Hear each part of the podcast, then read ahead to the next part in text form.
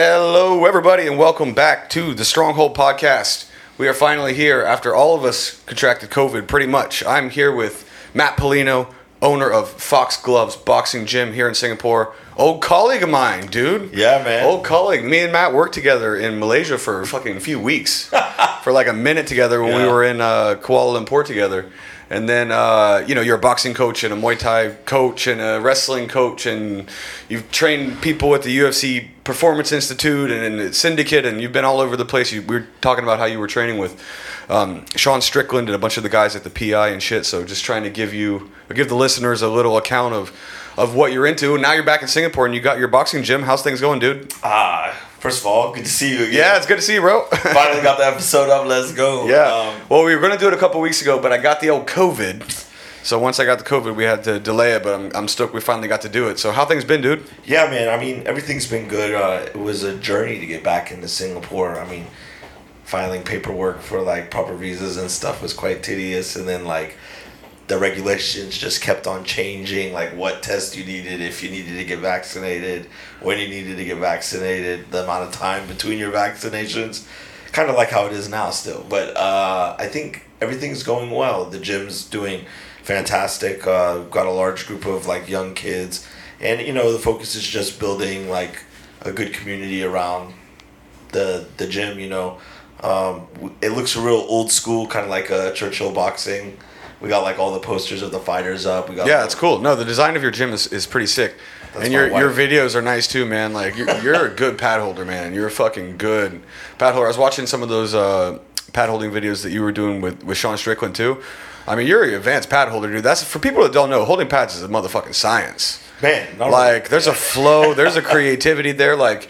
For people that have held pads for a decade, at a certain point, you get this like rhythm and you get this flow, and you can tell when people are really, really good pad holders. Shout out to Keanu and John Misuba for uh, having to deal with all my shit pad holding, working up to the point where I got good. Yeah, it, it is a skill, right? Like a talented pad holder, if you're hitting pads, right? If you're doing boxing or Muay Thai, and you're going with a good pad holder, and the rhythm is hitting and stuff, you feel like a fucking god. It's like this coordination yeah, man. Where you're just wrecking shit, and it's smooth, and then it flows. And then when you try to do it with somebody that's not new, it's like awkward, and then you're just like, you're out of sync, and it gets, and in the workout feels worth, it's like, you just get no payoff almost, right? They say it's like dancing, right? Like fighting is like dancing. I guess the same is with pads. And I mean, usually we try to work on some things, but I mean, specifically like, especially with like Sean, Sean was the kind of guy who liked to get in, build a rhythm, find his rhythm and like keep a pace going. Cause that's exactly how he fights. So he would like to get in, hit pads. He liked to do three or four rounds, but he was pretty funny. Cause like if he sparred hard the day before, I had these air mitts that were really soft. That he's like, hey, can we hit the air mitts today? Because my hands hurt from punching people in the head. I, I said, they said something after his last fight. So first of all, you trained Sean before his like recent run. All of a sudden, Sean Strickland has popped, and he's it's all my fault. No, he's got a lot of he's got a lot of uh, hype coming his way now. You know, ever since he moved up to middleweight, and uh, you were training with him back then before that. But this dude, I mean, he seems a little unhinged. He's in like the best kind of way. Right? I like people like that. I like people that are a little bit out there. A little. He seems like he's got a little streak of crazy in him. Like, you know, a little bit like Tony Ferguson or the Diaz brothers or something like, you know, that just little kind of, little bit of crazy. And uh, what do you what do you think seeing him all of a sudden a top contender? I mean, what's his rank, Jake, after that fight? Can you check the yeah, U F C okay. rankings and we'll we'll take a look and see what Sean Strickland is, is ranked at? But he's really popped lately, man. I think like what Sean is is like he's he's been fighting, I guess, since like basically he was in high school. And he got his black belt, I think, at like nineteen or something. And his jiu-jitsu was like always phenomenal. And he was the King of the Cage champion around the same time. Like him and Lo and Tainana's fought on the same card before. And, you know, he's just got so much experience. Like people don't realize, I think he's got like sixteen or seventeen fights in the U F C. Yeah, already. Yeah, and like he was on a little streak before he ran into Kamaru Usman. Yeah. And it was funny because he's always like, yeah, I didn't know any wrestling since that. Like I was always a jiu-jitsu guy. I didn't do any wrestling. And I tried to learn wrestling in six weeks and lead up to that fight. Yeah. And and that's back when Usman wrestled all the time. Yeah. And then, about early in his career. On top of that, Sean is a fucking giant. Yeah, he looks He's big. huge, bro. Yeah. He's huge. And, like, the Dense. fact that he was making one seventy was absolutely nuts to me. Like, when I saw him in person, I was like, man, this guy was fighting at one seventy. Yeah. Cause, Dude, some of those guys are fucking huge. Like, yeah, bro. It's, it's They cut so much weight. Like, even Khabib. Khabib yeah. two, walks around at two oh five. Did you find it there, Jay? Yeah. So, what's Strickland ranked at now? Let's see where the the U F C guys have put him. Is he top five? Uh, Six. According to this. Six. Six. He's on the cusp, though, man. He's on the cusp. I mean, those three losses, Kamaru Usman. And can you pull up his record? Ponzinibbio, before Ponzinibbio had gone really sick. Like, Ponzinibbio, people forget. Ponzinibbio is fucking good. He, but he was His on, boxing is good. He was a killer before yeah. he got, like, almost died. He's he one of those, like, Hamzat sick. who got really sick from COVID. Well, no, it wasn't even COVID. It, it was wasn't. before even COVID happened. Oh, is it? He was I remember for, him like, being out for ages, though. Yeah, yeah he, he got some didn't crazy he, Didn't sickness. he just fight? Didn't Ponzinibbio just fight? He lost to Jeff Neal. Yeah, it was that's, like that's right. That's right. Fight. Yeah, that's right. That's right. I remember that now. And then, and then he lost to Zaleski Dos Santos. It's the only fight Sean's gotten stopped in, and he was fucking that guy up and got caught with like a spinning heel kick to the head. Oh damn. Yeah. So that's Strickland there, right? Yeah. Do you know what I mean? Yeah. Can you throw it up there, please? Right there. So Look, grappling. Yeah, why did you see that? This is no, oh, I did see it. Yeah, yeah. He was talking shit and then got caught. His back. He's like, "Hey, you're supposed to get to my hips." And yeah, like, uh, his Jake, back. have you seen that? What we're talking no, about? No, no, I'm saying it. Uh, so after this, I'll, I'll have you bring this up, but you can uh, keep that in mind for a second. So let's go down here and take a look. It, it is uh, his record. So Uriah Hall, Christoph Jocko, Brendan Allen. I mean, those are, and then the most recent win. Those are three, four tough fights in a row. So I was training, I trained Sean for the Marshman and the Brendan Allen fight. So um, I was training him for the lead up for the Jack Marshman fight. I had him in camp when he got the fight. He was actually, like you see on the thing, he was supposed to fight Wellington Truman, yeah. Brazilian striker. And they switched his opponent. And then, like, literally after he beat him, I think a week later, they were like, hey, Brendan Allen's opponent has fallen out. Do you want to fight Brendan Allen?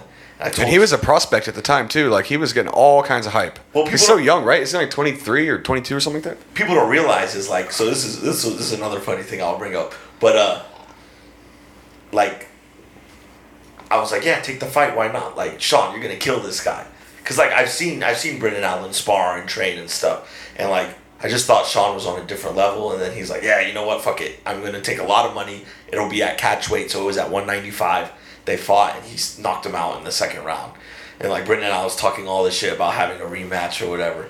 But I was also training Chris Curtis, Action Man, who yeah. was at, like, yeah, yeah. two... So, like, him and Sean Strickland are best friends. Oh, okay. So when I got into Syndicate, like, Chris is, Chris and Sean always wanted to hit pads. Yo, Keeb, they used to call me Keebler because they said I looked like the Keebler. Like, Keebler, yo, let's hit pads, let's hit Keebler. pads. So, like, Sasha, me, Sean, and Curtis, we would be at the... You know, I would say most of the time I hit pads with Curtis at Syndicate, but Sean was wherever the fuck I was available, I guess. But, uh, you know, those guys are both good. And it's funny because Curtis knocked out Brendan Allen, too. Oh, yeah, so. yeah. And until that, he was really a, a top prospect. So, Jake, let's see if you can find this video of Sean Strickland's grappling match. It, it was kind of hilarious. He did, was it Fight to Win or something like that? It was the uh, Chael Sonnen one. Submission oh, right. Submission Underground. Yeah. Yeah, see if you can find the, the finish of this. Because, you know, one of Sean Strickland's thing is he likes to shit talk. He's a little bit like uh, Kevin Holland. He just likes to talk in there. But he didn't really talk much in the, the most recent fight. He's like Kevin Holland, but good. Yeah. Kevin Holland has moments of, flashes moments of brilliance, but he's, yeah, his wrestling needs some more. Brendan Allen sure. choked uh, Holland out, I think. And then Holland went on like a little run right after that. Had some good fights. In this one? Yeah, just just the finish at the very end of yeah, it. Yeah, this is it. It is hilarious. This is it. yeah, this is like, fucking hilarious. So this is uh, Sean Strickland, if you're listening to this, in a jiu-jitsu match on Chael Sonnen's uh, Submission Underground show. I'm not sure who the, who the guy he's competing against is, but... Sorry, give me a second. You got a killer mullet, though. The mullet's coming back. You said you were trying to bring the mullet oh, back. I'm bringing it back, You're bro. You're bringing it back? My wife don't like it, but... Yeah, not many would do. Not many wives do. Well, I don't like it, but we're going for it. Uh, All right. Oh, shit. I'm, I'm Jake's sorry. having some technical... Di- We've had a lot of technical difficulties today, Jake. There we go. Okay, so see, they're just... He's... The match is still going on. The match is still going on as he's doing that. And then that is going to be it.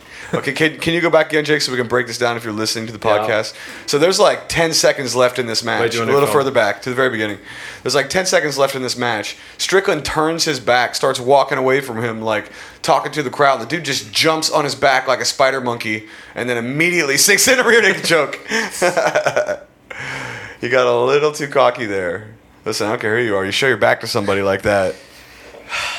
The jiu- jiu-jitsu is a lot different than M M A, but it's yeah. funny. Like, Sean's a good sport. Like one. Of oh, sure, yeah. He was a good sport about it. He he knew it was, like, hilarious. And yeah, yeah, yeah. And, and, like, the thing is, is, like, he gets a lot of flack, but, like, Sean... He says some crazy shit, to be fair.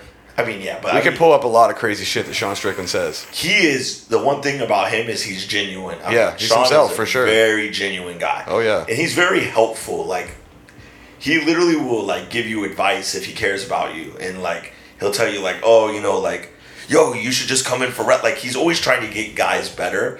But him getting guys better is beating you beating you up in drills and stuff, like sparring and stuff. But that's, like, his way of saying, oh, I'm getting you better. But most guys don't like that. He said, yeah, know? yeah. People are like, oh, Sean, I don't want to spar you again for, like, these many rounds. He had a – they said something on his last fight that he just, like, spars all the time. That, like, that's like, all he does. Like, all he does is pad, pads and spar. Will come into the gym. I kid you not. This is exactly what he does. Comes in. He wears, like, jean shorts and no T-shirt with, like, a motocross jacket. Will walk in the gym, look to see who's there. If there's people he can spar, he'll go tell them, okay, I got you, you, you, you, and then he'll he'll go and spar. But while the drills are going on, bro, he's wrapping his hands, talking shit. Yeah. He's like, I, it's useless for him at this point in his career to do that. He literally just wants rounds with people. But I mean, look, look at his record. I mean, the guy's got so many fights at this point. It's like, and a lot of gym wars too, dude. I see some of those videos of him just fucking going to war in training. You know what the thing is? Which though? is he's in his prime, so like that that shit can fly. But once you get a little age on the body, that, that stuff can be a problem. Sean's only thirty-one. That's what I'm saying. He's in his prime he's now. Crazy. Like, but when crazy. he's forty-one, we might, if he's still trying to do that shit, I mean, that may yeah. shorten the chin a little bit. I mean, he's told me, like, the biggest shot he's ever taken was from Dan Henderson. Because he used to train at Hindo's with, like, Chris Curtis and them. And he said, like, Henderson one time just fucking hit him. Oh. And he was like, whoa. I mean, legendary power. Yeah, that, so. yeah, Hindo, got, that power is yeah. real. Like, yeah. when Sean says something... The one thing about Sean is he'll give you, like, a straight-up answer on shit all the time. Yeah, Henderson's power is fucking crazy. Yeah, he doesn't seem like he's too, like, dicking around with when, his opinions. He when like your punch has got its own name, the H-bomb, that suggests it's a pretty fucking hard punch. Yeah. And it's just great that we have a British guy saying it. R I P Bisping. I know, dude. R I P Bisping's commentary fucking career after tonight. Which, yeah, Bisping can be rough sometimes on the commentary for sure. He's like, he made he made a joke about knocking out Luke Rockhold in front of Cormier, and he's just, like, trying to piss him off. And it's like, dude, what are you doing? Like, what are you doing right now? But Bisping's like that. He just talks shit. Speaking of, there were some fights today. Uh, Jake, why do you throw the card up, dude? Let's let's start to break this down. So uh, today was Israel Adesanya and uh, and Robert Whitaker, the rematch. Co-main event was pretty sweet between Derek Lewis and Tai Tuivasa. That fight was fun, uh, which is what everybody, I think, hoped. Hoped that it would be. You want to start with that? Uh, yeah, kind of big Ty, dude. I mean, what did you think? Actually, I trained with Ty. I grappled with him a lot. Really? When I was when he was at Tiger with, like, Mark Hunt and, like, the Toffa Bros and stuff. So, like, I was one of the little heavier guys, but I would we do, like, top bottom drills and stuff, and he's he's a unit. That guy's fucking heavy. Yeah, I mean, he's dense, dude. He's so thick. So his heavy, lower bro. body is just ridiculous. He he's got to cut weight to get to two sixty-five as well. Yeah, bro. And but he's super cool. All those guys from, like, Australia are, like, the coolest cunts you'll meet. And um, yeah, every, everybody loves Tai Tuivasa. He just seems like such a dude, right? Like, just such a guy you can hang out with, drink a beer, have so much fun with. You the know, the story of how he got the Derek Lewis fight is fucking hilarious. He's, like, on a bender, and they text him, and he woke up. He's like, whoa, everyone's texting me. Why is everyone texting me? And then they're like, yeah, you accepted the fight with Derek Lewis last night when you were fucked up. It's like, oh, yeah, that sounds like Ty. Yeah. That sounds like Ty for yeah. sure. But he's really, make, I mean, he's really improving, and he's just such a beast. Once he gets the technique I'm, down and the tactics and everything, his chin too, man. When uh, Lewis. Derek Lewis had him down on all fours and was hitting him, I was like, that puts out a lot of people. Yeah, a couple man. clean ones down with your head low into that uppercut. Yeah, Derek Lewis when he when he connects, you usually see people go down. So and he still clipped him a few times. And Ty's been a couple bangers too, like that Greg Hardy one. He got caught there too. Yeah, man. And he finds a way to land the shot. That elbow was nasty. Then step in, frame, boom, hit him with the elbow. And that's the thing. Like, that's like you don't really see too many heavyweights fighting with elbows. Yeah. You know, so I think, like, the way he set that up and just landed it was fucking brilliant. And, um, I mean, he's just been fifty K bonus, fifty K bonus, fifty K bonus, fifty K bonus every fucking fight he's had. It's just bonus, bonus, bonus, bonus, bonus. And the crowd loves him too. Like, the Shuey yeah. is like the best post-fight celebration of all time. Is there anything better than the Shuey? In terms of like pure entertainment value, right? Like, for a guy to have a move, for it to be the Shuey. I'm glad they quit spitting in it though. That shit was nasty. Yeah. Do you see the one time the guy put hot sauce in it when he? Oh it? God, that's he, so disgusting. They have the picture of him spitting it out. It's like, ah, fuck. Well, did you see on the walkout? I think he did like three or four shoeies on the way out of the tunnel. Because he did the one right away on top of the cage, and then he did another one right when yeah, he went outside. And people kept giving him fucking shoes. Fuck. I think he had four beers just in the thirty seconds it took him to get outside. Yeah, he's a he's a. interesting contender, but it's, it's crazy for him because he like one year ago he was on like a three fight losing streak, but now he, he's going to come in ranked like three or four in the world. Yeah, but that's that's that's M M A, bro. Like yeah, especially heavyweight M M A. It all takes one punch, right? Yeah, and then also like the division is in super deep at heavyweight, so you put a couple wins together. I mean, who? I think he's on a five fight win streak now. Yeah, yeah. Now yeah. I think it's five. So I, who did he beat? I think he beat uh, Marcin Tybura. Right? Yeah, his last fight was Greg Hardy, right? I'll bring it up. And then he, f- yeah, today was Derek Lewis. I think Greg Hardy was the last one. Tybura, he fought, I think. Did he fight Tybura? I thought he lost to Tybura. Isn't that the one he lost? One of the ones he lost? Maybe. Yeah, let's see if you can pull Ty's record up, Jake, when you have a second. You're the only one over there actually doing any work, so. Pressing all the buttons. So, Sakai, Sakai. Oh, yeah. That's right. I, I was Sakai. about to say, yeah. It's weird to jump from Hardy to Lewis. That yeah, that's sense. That was a good fight, too. He looked yeah. great in that fight. He, inside, he fights well, man. He fights really well on the inside like that. When he the gave Greg... Stefan Struve fucking flashback to when Mark Hunt knocks him out as well. Yeah. You see Struve was like, wait a minute. But he has a win over Stipe, which is kind of crazy. Okay, and then his three-fight losing streak was J D S. Black Boy Ivanov. That guy's good, man. That guy looks goofy as hell, but he can fight. So apparently, and Sergey Spivak, Bel- uh, Bulgarian guy who used to come to the gym when I was teaching at Juggernaut, and he would say like, "That guy Black Boy Ivanov has been like stabbed and shit." Yeah, and he's got a scar on his people. chest. Yeah, they say he's like a massive gangster in Bulgaria, like a legit gangster, and like the way he fights is kind of. What happened to him? He's a beast. That guy's a beast. He I has some crazy fights. I thought he beat Derek Lewis when they fought. Yeah, that was a good fight. That was yeah, a yeah. sick fight. I think, like, uh, but Blagoy is sick. Um, I mean, he's right there. He, his skill skill for skill, he's right there. He's got great wrestling. I think at heavyweight, you got good wrestling. I think there's some good fights now because I think, like, I feel like if I'm the U F C, you want to keep the hype train of Tai Tuivasa going just because he brings in so many numbers. So I think they'll give Cyril Gane... Um,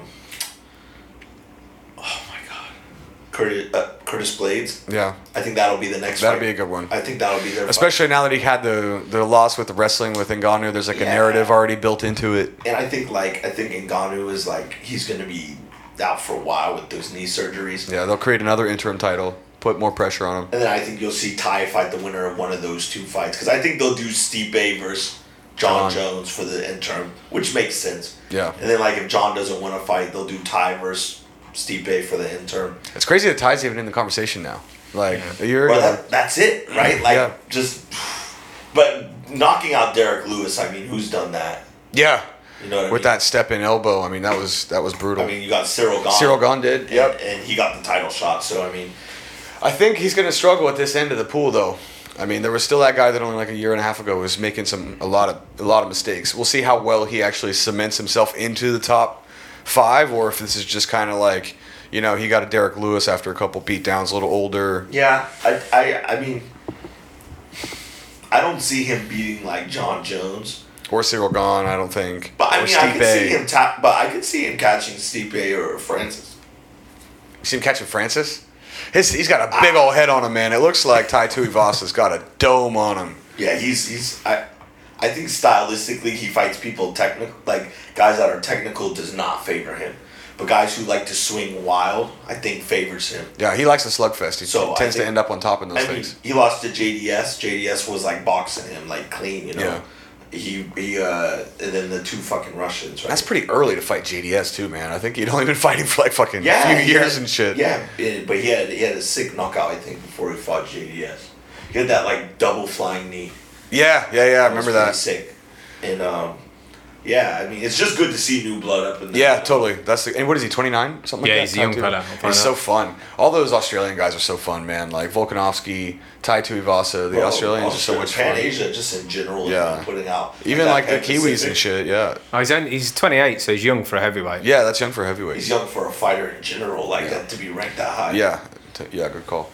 All right, and then uh, let's hit up this, this main event here. So, in the main event, we had Izzy and uh, Robert Whitaker. So, I don't know. The the commentary seemed to be pretty set that this was like an Izzy shutout. I disagree, and Matt disagrees too. Who do you think actually like won the fight? I mean, if you were gonna judge, who who would you give the fight to? I probably, I probably, you know, you know what the thing is. You look at it in a body of work, and like you're like, oh, Izzy looked like he like he dropped Whitaker, so he did the most damage. But M M A scored round by round in the U F C. I thought Rob won three rounds. So, I mean, like, if that's the way you see it, I guess, like, I thought Rob won. But, like, he didn't do anything convincingly to win. But I thought he did enough to win at least three rounds. I think, like, Izzy was very passive in the fight. Like, he looked good getting out of the way of stuff. But I don't think you win fights by throwing leg kicks. Yeah. Like, leg kicks are good. And I think if you are dropping people with leg kicks and you're stopping their momentum, then they're effective at scoring strikes. But, bro, Whitaker got stronger as the fight went on. Yeah, he definitely got stronger as the so fight went on. So it's kind of like, what, what, what are you scoring here, you know? Like, leg kicks and left body kicks, I mean. Yeah, I mean, the only real significant strike was that, that switch cross he threw, or whatever. He caught him with the, the fr- jabber cross. Yeah, split him and split the guard in the first round and dropped him. After that, it was pretty back and forth. Yeah, Izzy was landing with the leg kicks, and it looked like they were bothering him, but not like that much. Like, he wasn't limping or, or, or anything like that. Who did you think, Jake? Who did you score for? Uh, I can see why they gave it Izzy, yeah. basically. But I can also see there's an argument that Whitaker won three. And I think Izzy's got a you, like an advantage that you can't see the damage he's wearing on his face. Yeah, hey, whereas, that's racist, you son of a I know, bitch. I don't know how else hey, to put it, though. Hey, but you're going to get us kicked off the YouTube, bro. Hey, but Gaslam gave him fucking Kylie Jenner lips when they fought. Hey, so don't... don't. And, and, like, Izzy is world-class, but, like... Like I said, he don't he doesn't he has very bad jab defense, and that relies on his feint game because he feints, and his feint you don't see a lot of guys' reactions are like, oh, I'm gonna jab forward, and that's what Kelvin did, hit him with great punches because he didn't fall for his feints. Now I think like if I think Cannonier will be like like target practice. Me too. I don't like the matchup. I, I think like Izzy will will fuck up Cannonier, but. If Sean gets Whitaker and beats Whitaker and fights him, Sean will one hundred percent give Izzy problems on the feet. Yeah, and the thing with with uh, with Izzy is like sometimes in his fights where he hasn't looked great, his whole strategy is often. I mean, he's still fighting to win, but his, he's he's always to win enough rounds, right? Like you look at the Romero fight when they kind of laid yeah. an egg because Romero's activity was low, so Izzy kept enough activity to win, and it kind of felt similar in this one. Like he kept enough activity to win, but he didn't really do mo- that much significant. But Strickland puts on such a pace that like you, to keep up with them just in terms of volume. If you want to decision him, you gotta really have a huge output because that motherfucker puts a pace on people. Well, Sean will Sean will fucking throw fucking like we were talking about sixty jabs a fucking round. Guy will throw jab, jab, jab, jab, jab. And when he lands, the thing with Strickland is his punches, don't, they look like they're labored like they're, or like very light, light. But when they land, they're fucking heavy. Yeah. And you only know that yeah, if you, can you sparred see him. Yeah, if you, you sparred Strickland and you know he touches you, that shit is heavy. It's a heavy fucking punch. And like... It just accumulates because he has a. He the issue has a is pace. Getting to Izzy though, right? There's two issues with, with that stuff, with like a jab-heavy style against a kickboxer. One is the kicks when you enter into oh, the yeah, jab range, sure. and then the the lateral footwork that Izzy has, like because he had Rob chasing him for the first couple rounds, and pretty much everybody chases Izzy. But Rob is right? a smaller guy, like he's yeah. a naturally he was a welterweight. He was a welterweight. I mean, Sean was a welterweight, but Sean, like we've all made the, the like all of us were like Sean was like killing himself to make one seventy. When you look at Sean now, he's not a small middleweight. When you watch him fight the guys he's fighting, he's bigger or as big as them. So, I mean, like, the way he's like able to maneuver and stuff, like, yeah, it's it's it's good. And like, I know he beat Costa, and Costa was big, but I don't know. I think like they were saying Izzy's like the best striker the U F C has ever seen. I disagree. He's not finishing anybody. Anderson Silva used to fucking put guys out. Yeah. Now I know the level of you like fighting in general is probably higher now. But, bro, Anderson used to starch motherfuckers. Well, Izzy's had some fights where he didn't look amazing. I mean, let's be honest. He's had some title defenses that were definitely not – they were pretty lackluster, as did Anderson, but Izzy recently. Because even the fight – like, Vettori was like, okay. Pa- Costa looked good, but then when he fought this one, it was it was pretty close, and then the Romero fight was just like – But who did Costa beat to fight Izzy? Like, I never – I thought he was projected Romero, too early, but it was pretty close. But it was I a mean, split. Yeah, it was a pretty close fight. It was, it was a great fight. Yeah, it was a good fight, and then, but it was a split. And then before that, he had beaten Johnny Hendricks, who shouldn't have been fighting at one eighty-five to begin with. Yeah. So, I mean, like, and then, like, you saw Costa fight Vettori, and you know Costa can bang and stuff, but, like, I think, like, I think they'll do Costa versus Rockhold next. If Rockhold actually comes back. I don't like that fight for Luke Rockhold, though, I'll be honest with you. I don't like any fight for Luke Rockhold anymore. I, to be fair, he's fought the best, right? Like, yeah. Every time, but he's not looked good in many years. And I think Strickland would have pieced him up, too. No, Strickland would have beat the fuck out of him. It seems like they have to do... That would still be sick, though. I still... Because then Strickland would get a huge bump, right? If he were to win, which he likely would. But him and Marvin Vettori... Him and Marvin Vettori would be a good... They won't one. fight. Why? They're very close friends. They spar, oh, right. You mentioned... They you spar mentioned a lot. Oh, okay. I, from my understanding, like, Sean's like... That would be a good fight. Belt, they will fight. What if it's for number one contender? Because that seems like most likely what it would be. Yeah. But maybe Marvin needs another one. I think, you, I think like... The way you can do it now, like, you could probably give Marvin Whitaker next. I think that's a good fight. Yeah, haven't done it yet. But, like, uh, or you could give Marvin Cannonier. Just depends. You know, Paradigm will push for Izzy to fight Sean because it's a double paycheck for them. They both, they're both under Paradigm Sports. Izzy and Strickland. So, oh, really? Yeah, yeah. So they're both Paradigm guys. So, like, it makes sense for them to try and push that fight. Yeah, I wonder. I mean, he looks good, though. It's interesting to see that he's he's now in the mix. He's, like, one of the top contenders in the division. He's got one of the best streaks because also him and Izzy haven't fought yet. So there's at least something there because outside of him and Cannonier, he's beat everybody in, like, the top six or seven or, or whatever the case may be. And nobody's, like, dying to see Brunson and Izzy again or anything like that, especially not now.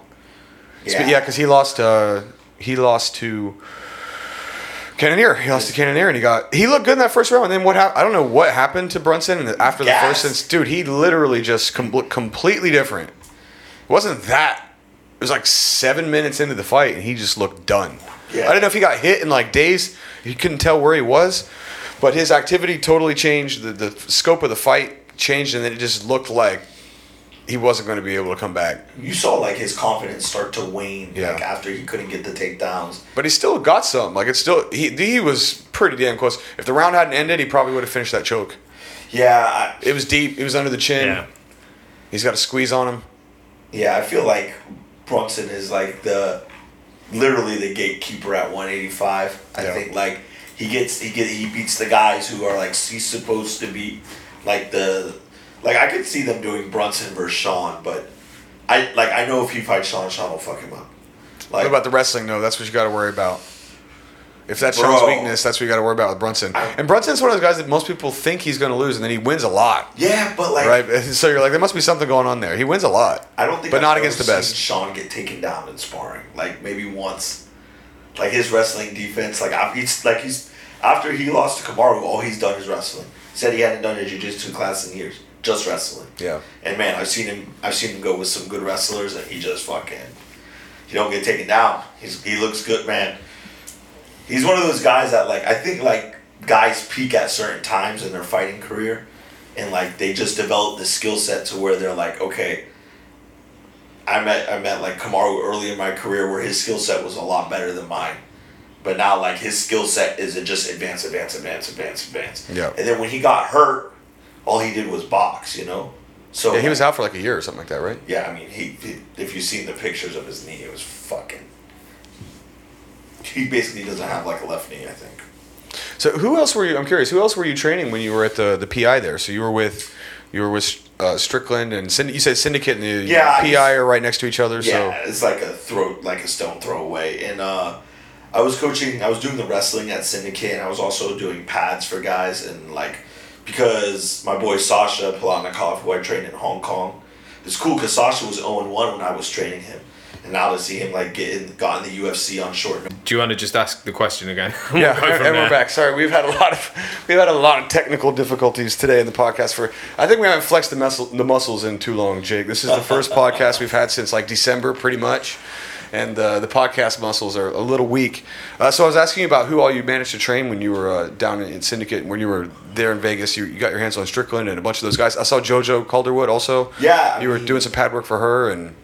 I like I. It must be cool to be in it, right? To be like properly in Vegas, where you have all you these think dudes. That. You think that until you're there. Oh, really? And then you're just dealing with a whole bunch of horse shit. But yeah, I mean, Joanne was she's super nice. She's wonderful. Um, I got a I, student that's training at the gym she trains at in, in Scotland.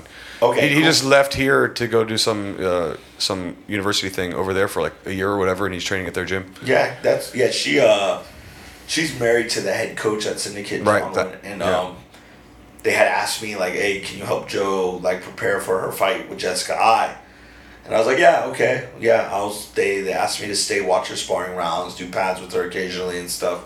Then I ended up going out to Abu Dhabi with them, and we, we got a win. So like that was pretty cool because like I was directly involved with helping her prep that, and uh, yeah, I mean Joe was cool. Um, Brandon Jenkins. I worked with a lot as well, and he, he just got into the U F C as well, an Iridium guy. Uh, we had a really nice like I was holding I was basically running one of his camps for his fight, lead into like his return back from his A C L surgery, and he landed like the nastiest spinning elbow knockout I think I've ever seen. Like the amount of damage he did to this guy's face was. Is it, was it in the U F C? No, it was a, at a regional show. Can you find it, Jake? Yeah. W- Tell me that. What is it? Uh, I want to see this. It was um, caged. I want to say it was caged aggression. You just typed in Brandon Jenkins. It should come up. Brandon Jenkins spinning elbow. Yeah. I'm sure that will. No, it's nice showing the like local shows because then we don't get pulled off fucking YouTube or or anything else. It's only, dude, if you put like two stills of a U F C video together, they immediately demonetize and flag your video and delete it. On YouTube? Yeah. I was fucked up. Alright, I guess it's towards the end of the fight. Give me a sec. Who, who is this? This is this is the fight, right? Yeah, who, who is it against? Yeah, that, this looks like jo- Jordan Hinman. Jordan Hinman, yeah. So yeah. This is, uh, what's this guy's name? Brandon he, Jenkins. He trains out of uh, Syndicate or the P I? Or? Uh, Syndicate. Mm. But like I was I was doing his his camp for this fight. But you got to see the spinning elbow. It was, so it was pretty fucking it. brutal. I think he's won by there.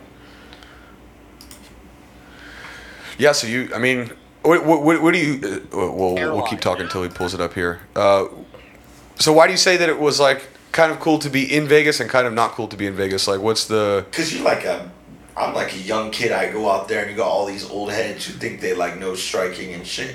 And, like, they don't realize, like, bro, you, you, you've been working with Thai guys for the last how many years? Like, you understand, like, real Muay Thai and mm-hmm. stuff. And they're still stuck in the old ways of fucking throwing leg kicks at fucking big pads and shit. Yeah. They don't... They just, like...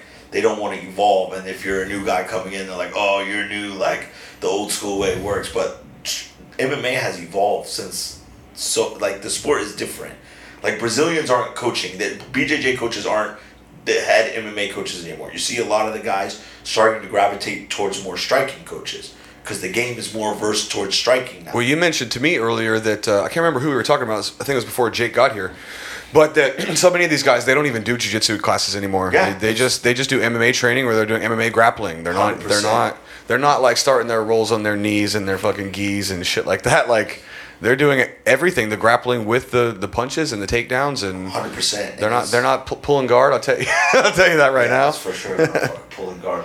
But uh, yeah, you'll see guys that want to do get-ups like, okay, I got my back against the cage. Go live. Boom, you get up, reset, back down. Oh yeah, so that's like, that's gold. That's yeah, what you and, need. And that yeah. and that's kind of like what you see people gravitating to. And like guys are using small gloves now to train and do their striking, and they lighten it up. And then, like, maybe once every three weeks, they'll do, like, heavy gloves to go hard and stuff. But, you know, everyone can train their, the way they want. Like, I had a lot of disagreeing on some of the things that they were doing. Like, I feel like like John is a good coach, but like he holds pads for everyone the same way. Mm, and what yeah. a one, the way a one fifteen pound woman is moving and doing is not the same thing that like a one forty-five pound guy needs, one fifty-two pound guy needs. Well, it's like, a good thing about having your own your own place now is you can finally do it the way that you want to do it, right? It's kind of nice being free from that cycle, bro, and just finally being able to do shit the way that you want to do it. And I didn't have like an issue with it. It was just more or less like just something you have to deal with, right? Yeah, you know, yeah. like you're just there and you're just kind of like, okay, it's one of those gyms where it's like people wash in, people wash out. People come in, people come out. People come in, people come out. And like at they're they're lucky because the U F C was based in Vegas like the whole two, twenty, twenty twenty, you know? Yeah. They were only holding fights in the fucking Performance uh, Institute, yeah. The Apex. Or the Apex, yeah. They were only having fights there. Mm. So if you wanted to fight on short notice because the COVID dropouts were so common, you had to, you had to Vegas. be in Vegas. Yeah. So, so many fighters are training at Syndicate and Extreme because that's where you have to be. Yeah, I think it's interesting too, and you're and you're totally right about this. About the, the older guys tend to do things their way, yeah. but the training modalities have changed so much over the last ten years. And I try to tell people this all the time because, like, I'm friends with like the jiu-jitsu coaches in Singapore, right? The, the old school, the Brazilians, the, those dudes who like live and die in the gi. And then I got like my M M A peeps and all that kind of stuff. And like running a gym where you're trying to stay up to date on like the boxing and the Muay Thai and the wrestling and the jiu-jitsu and the new training modalities and all these new moves and like fucking leg locks, for example, get-ups, and it is so hard to stay on top of shit, especially like if you're older school and didn't come up through it and see how much yes. it's changed. Like it looks so different. Like sparring and M M A training now compared to like ten years ago, fifteen years ago when I started is just so different. Yeah. Dude, it's so different. one hundred percent. And then it's also like, but my, the thing is, is like, I'm never one to say like, okay, this is stupid, you know, like, or I don't agree with this. Like, I'm always one to go with the flow because like, one, it's not my gym. Yeah. I'm there. I'm just trying to help people out and I insert myself in the way I can help you. And like, if I feel like I'm doing my part in helping you and someone disagrees, then I'm okay. I'm like, okay, well, tell me why you disagree. And yeah. when you don't have an answer for why you disagree, you're just hating because you don't like what I'm doing, but it's working, then I have a problem. Because then it's like, you're not giving me any constructive criticism on why you think what I'm doing is wrong or right. Yeah. Like, if you have a, if you have an issue with the way I'm training people, which it was quite weird because when I was at Syndicate, everyone I trained won. Anyone I was holding pads with won. And won convincingly. And then, like, John's mom, the, the owner's mom, is a she's a, just a piece of work. You know? Oh, really? Oh, the mom? The mother is a... She's a nightmare. Oh, my God. And, like, uh, yeah, she basically came back from Abu Dhabi after a win, you know, when I was still training guys. And she, did, she didn't want to pay me. I was like, why are you not paying me? You know, like... Well, they think you're you're just free? You're doing it for free? Yeah, like, why are you not paying me? Like, we had an agreement. They didn't uh, oblige to the agreement. And then she was like, oh, you're doing this, this, this, this, this. And I was just like, listen, if you guys don't pay me, I'm going to fucking... I'm going to shut you guys down because you guys aren't even operating properly. Like, they didn't even have a bathroom. Like, for, like, I was just like, bro, don't play that game with me. Like, one thing, I, I've worked in countries where the, my boss doesn't even speak English, and I've always been paid on time. Yeah. You know what I mean? Like, just because you're being, like, selfish cunt, don't play that game, you know? We had an argument, fired the next day, bro. Oh, damn. Yeah. Did you get your paycheck? Yeah, I got oh, paid. Nice. Like, John, at least they, at least they this, didn't go this was a that thing. Route. Like, I never had an issue with John. I thought John was pretty cool about everything.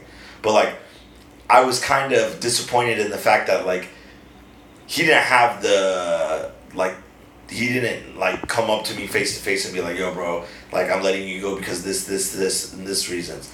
Like, I had to find out from a text from somebody else. It's kind of like, come on, bro. Like you. Yeah, the gym culture in all across the world is always like this. There's always dudes that aren't getting paid. There's always like fighters that are. This is such a common problem in gyms. I don't know why, but it seems like it's universal. But I mean, yeah, it, it, it is what it is. Like I didn't have anything at that point, and then my wife's just. And then it led to here, right? Eventually, you got well, your path back to Singapore. So. I mean, my wife is just like, fuck Vegas. She's like, first of all, you've been gone too long. I don't want to go to America, so you got to come back here. Yeah, I didn't know if you were coming back for a while. And I, I was and I'm like, just like, I'm just like, fuck it, I'll come back, you know. she's like, she's like, yes. So, uh, yeah. So I mean, we I helped her set up the, the gym, and like things are going well, like expansion in the future, and you know, Singapore's just so cool. Like Southeast Asia in general. Yeah, Southeast Asia's the best. It's man. just the best place. That's why it's so hard to leave here. Like, bro, people are like, oh, like why do you love Asia so much? Because I could take an hour flight and end up in fucking Thailand, yeah. not Alabama. yeah, yeah, exactly. Nothing against Alabama, but roll Tide. Well, normally you can take a flight and get to Thailand. Hopefully the restrictions are easing up. I went to Thailand. Now that, I, I was just, yeah, you, you just went. I just I tried went. to go, but we couldn't get the approval in time. I'll tell you what happened with us. We had we went, we had gotten everything approved, Thai pass approved, whatever. And our flight was initially V T L in Singapore, yeah. on Singapore Air. And then when the Omicron cases started to rise, they took our flight off V T L, but didn't notify us. So when we flew back from Phuket, they were like, oh, you guys have to do S H N for seven days, stay home notice. Yeah. And we're like, wait, wait, wait, wait, what what the fuck do you mean? We go to S Q. You're like, oh no, an extra week in Thailand, oh shit. No, no, no. Stay home notice in Singapore. Oh, in Singapore. Yeah. Oh, I thought you were doing which, it there. Which is a nightmare. Oh, so you didn't get the V T L, right? So you had to just... So, I mean, we went to Thailand, had fun, came back. We were like, okay, maximum, we'll just do the test. And then when our test pop, and we'll, we'll bounce out. You know? Like, because that's what V T L is supposed to be, right? Yeah. And then they were like, nah, bro. You got to stay inside for a week. Because you didn't take a vaccinated travel yeah, we, flight. My is, wife and I were going to go. We didn't even know. Because apparently you can, go to, Bali. you can go to Phuket on a V T L, so vaccinated travel lane. But then if you want to come back, there's none back from Phuket, so you got to go to Bangkok yes. to then come back to Singapore. And my wife and I were just about to book the tickets, and they told her, like, oh, you can't come back sh- straight from Phuket. And I'm like, wait, so I've got to... First of all, how is that stopping COVID? like, yeah, to you make might, you me might exposed me to the Bangkok airport, one of the busiest...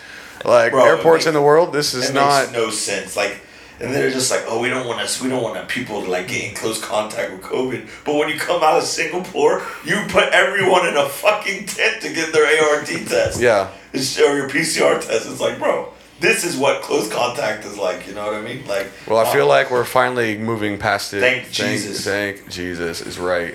I think because now everyone's going to get COVID. Before, like three weeks ago, I didn't know anybody that had had COVID. Really, I knew a couple people, like tertiary, but nobody directly. And then over the last three weeks, people are just dropping like flies. I know so many people that have gotten it. And then you know, there's way more that are unreported because there's like people that are, don't have any reactions to it. They're like, I mean, why do I need to test? They're asymptomatic, so they don't even think to test, and then they're passing it around. But and so.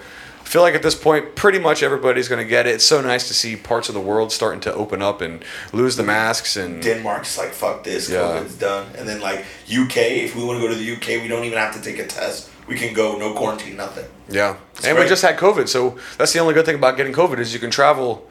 You can travel without having to get an A R T test. Well, you don't. Even if you had it, you don't have to get one to go to the U K. You don't need. Yeah, the U K's do what you want. Yeah. Oh, excellent. That's, that's, that's great. Like, so you just got to deal with the Singapore side, right? Well, no, like, even Singapore, like, Howie, one of my fighters, went back to school at Loughborough, and he was telling us, like, he was worried, like, man, do I have to get an A R T test and stuff? And, like, he called and, like, nope, you're going to the U K, you don't need no test. Oh, we're close. We're, we're close, close, guys. So, close. Boom, new variant tomorrow. Everything's shut down again. Megatron. This one, Megatron. This is just going to go on and on. I'm sorry, no, I, I, I desperately just want to get COVID, so, you know, because everyone is going to get it, so I just want it out the way, like, well, before t- the holidays come up. I was in a room, there was five of us in a room. The four other people in the room all got it within a few days of it. I got nothing. Clearly, I'm immune. I can do what I want. Maybe you had it. You didn't know it. No, because I, I had to get tested for work. Oh, but, right. Like, no, I can tell you my wife had it. She had the booster and the COVID the same week, which sucks. That's she got happened, it. Though. I, yeah. There's literally like two people in my gym that happened to. They got their booster shot, and while they had their booster shot, they got COVID. Yeah. And they're like, oh, man, I'm feeling sick. I'm just kind of like, yeah, but maybe that's from the booster. No, actually, no. It, for her, it was the booster because she got the booster, and then like three or four days later is when the it hit the gym. She got the booster. She didn't move for thirty-six hours. Like, she laid down, didn't eat, just didn't get out of bed for a day and a half. And then she, a couple days, she recovered. Then she got COVID, and then it was just like a light cold for like two days, and then she was fine. And she's gotten three, no, she got both, and then the jab. So this is the fourth time she's gotten sick to avoid getting sick one of these times. It's like, because the jab, man, can fuck you up if you're that, one of those people that it hits hard. Some people, it's like almost nothing. All, all three of mine made me, like, uber unwell. Yeah. So I'm like, oh, I don't want another one of and those. Now I'm gonna have, and Matt has got fucking five or six of them. Bro. Seriously, he had to re-get them so that way he could get legal stuff. Tell the story, Matt, because yeah, it's kind of crazy. I had to get, like, my Pfizer shot. I got my Pfizer shots. my brother is like, hey, you know what? You should get your five-star shots and you can travel. And I'm just like, that's a good idea. But coming into Singapore, I didn't need them. I didn't need I didn't need to be vaccinated. You didn't need to be vaccinated to come, because I had to do fourteen days of quarant- uh, quarantine anyways, yeah. which I did at South Beach J W Marriott, which is cool for like one day, and then you're just like, fuck this. Yeah. Fuck. And then I came over, and I was like, okay, this is dope. Got out of quarantine. The next day, they're like, oh, we're going back into lockdown. No one can go out. Da, da, da, da, da. I'm like, this is horse shit. Okay. Then they're like, okay. I think it was like twelve days later, they're like, oh, you could come out if only you're vaccinated. I'm like, well, I'm vaccinated, right? They're like, oh, for you to get vaccinated, you need to, to have like a digital copy. Well, the digital copies are not available in all fifty states. Only some states allow digital copies to be made, which is interesting. Which is weird. Well, what is the point of that? Yeah, I mean, it's, it's, bro, and it's so easy to get in the States. You can go to Walgreens and get fucking free COVID mm. vaccine. And that's what I did. So I tried to contact Walgreens and they're like, nah, bro, we can't send you your shit. I'm just like, what the fuck? So basically, we go through this process of me fucking going to a private clinic to get Sinopharm. Yeah. Because they, they will allow you to get it. So I get Sinopharm because I didn't want... I didn't want another mRNA one, so I got Sinopharm, and uh, the thing they gave me, it took forever to get into the Singapore registry. So the the what is what is the the Singapore? Oh my god, it's like the basically they have a website where like notarized mm-hmm. S G dot notarized. It's a website where if if you have any medical things, they are notarized and they're put on that website. So that's how you can apply for your V T L and stuff. Yeah. Is by, if if you don't have the actual whatever, you can update, upload these and they'll, they'll give you your V T L pass so you can travel.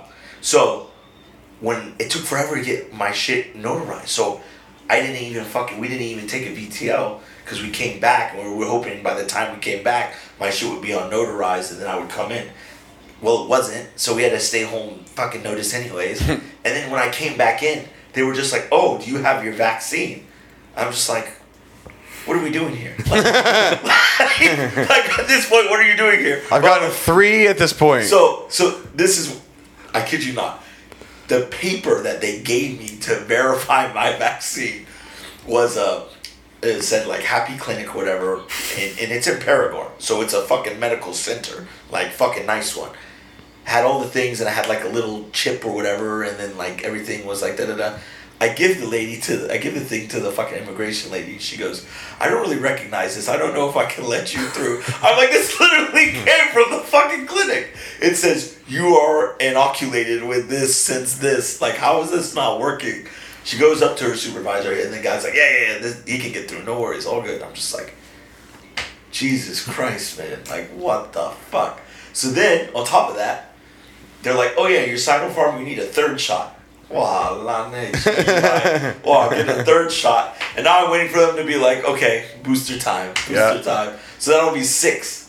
And you've had COVID twice. Twice. I've had it without. So this is like eight times that you've been infected with shit from they're, around. They're just, they're just like, hey, how can we fuck this guy up again? And you wonder why some people aren't super chill about the idea of getting all of these when this month you've had. So you've had two Pfizer, you had two of the Sinovac ones, and you've had COVID twice, and most likely they'll probably make you get a booster. Yo, definitely three Sinovac. Three Sinovac. So Sinopharm. A Sinopharm, right? So yeah, so like the Sinopharm, Sinovac, they were like.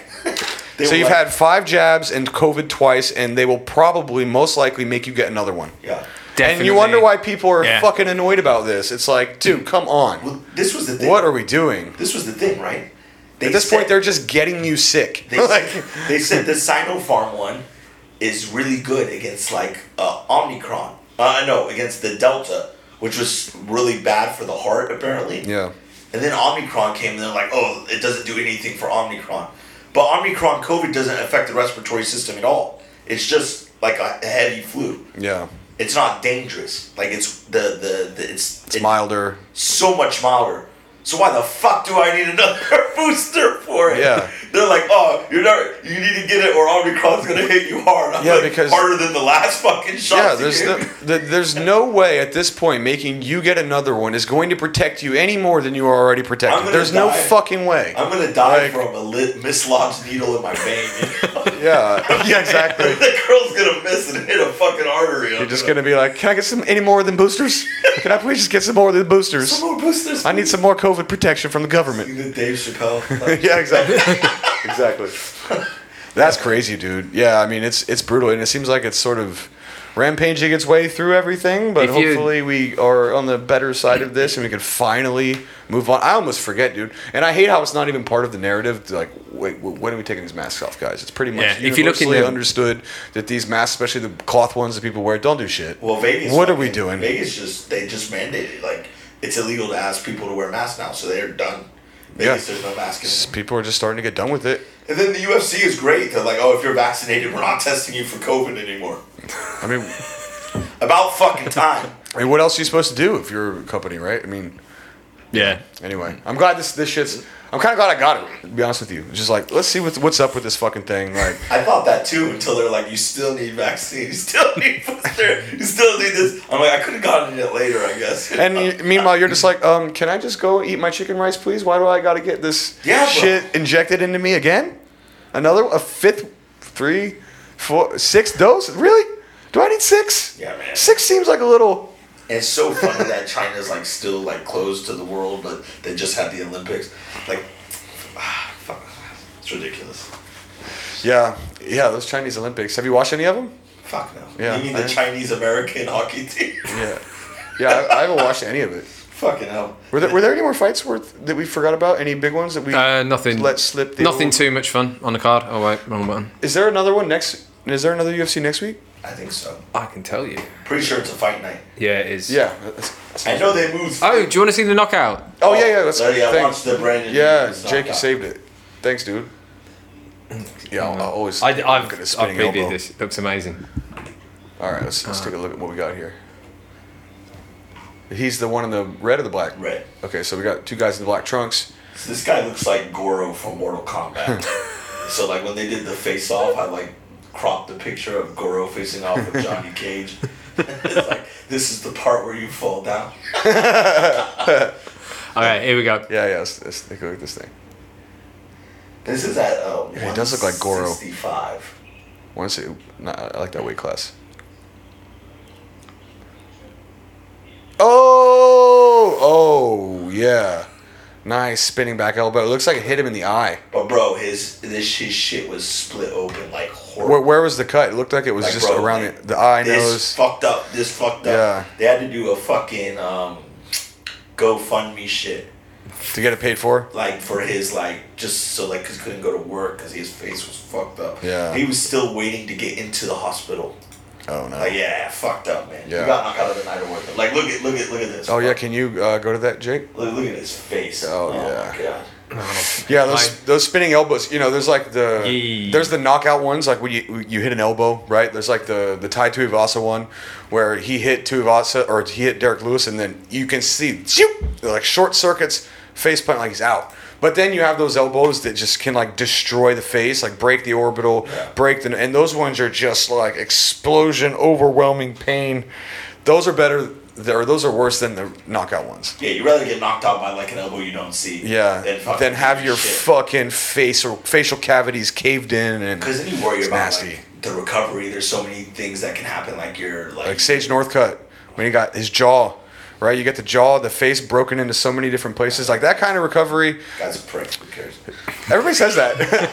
Everybody says that. Maybe he's like a little bit like John Jones, where you know how he was all Christian and shit when he first came out, and Jesus loves me, and everybody love you, and he was like everybody loved him as like this sort of like almost G S P type character, and then over time the cracks started to form, and his real personality started to show, and then he went full heel. Yeah, I mean he should always be heel at this. Yeah, point. Like, he we need never, heels. Yeah, he yeah I love him. Colby loved it. Loved all of it. The f- the fight with Usman. What do you think about Colby Masvidal? He's gonna fucking. I think Colby's at a better place, like in his prime right now. I think Jorge's a little bit past the window, a couple years past the window. Yeah, I think Colby will put a put a pace on him, drown him like he so often does. Stop him late. Yeah, so I don't know if he'll stop him because Jorge's got a chin normally, but Usman cracked him, dude. That was nasty. The Kobe Usman fight was good. That was good, man. That was really good. This two of the best title fights of all time for middleweight, for sure. Yeah.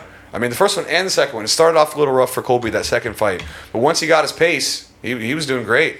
Yeah. If he hadn't got caught in that first round, I think you make the argument he won the fight. Yeah.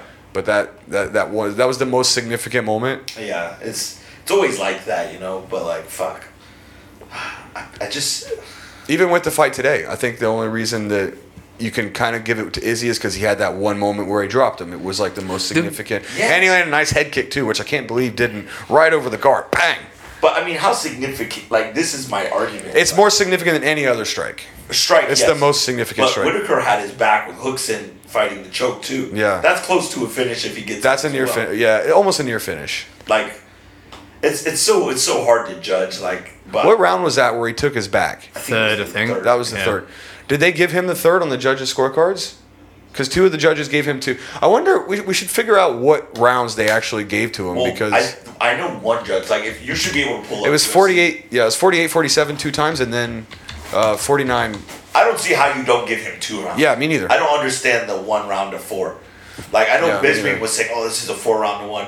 But I thought Bisping's commentary was absolutely yeah, atrocious. B- Bisping's commentary is the worst, I feel like. It's the least professional for sure.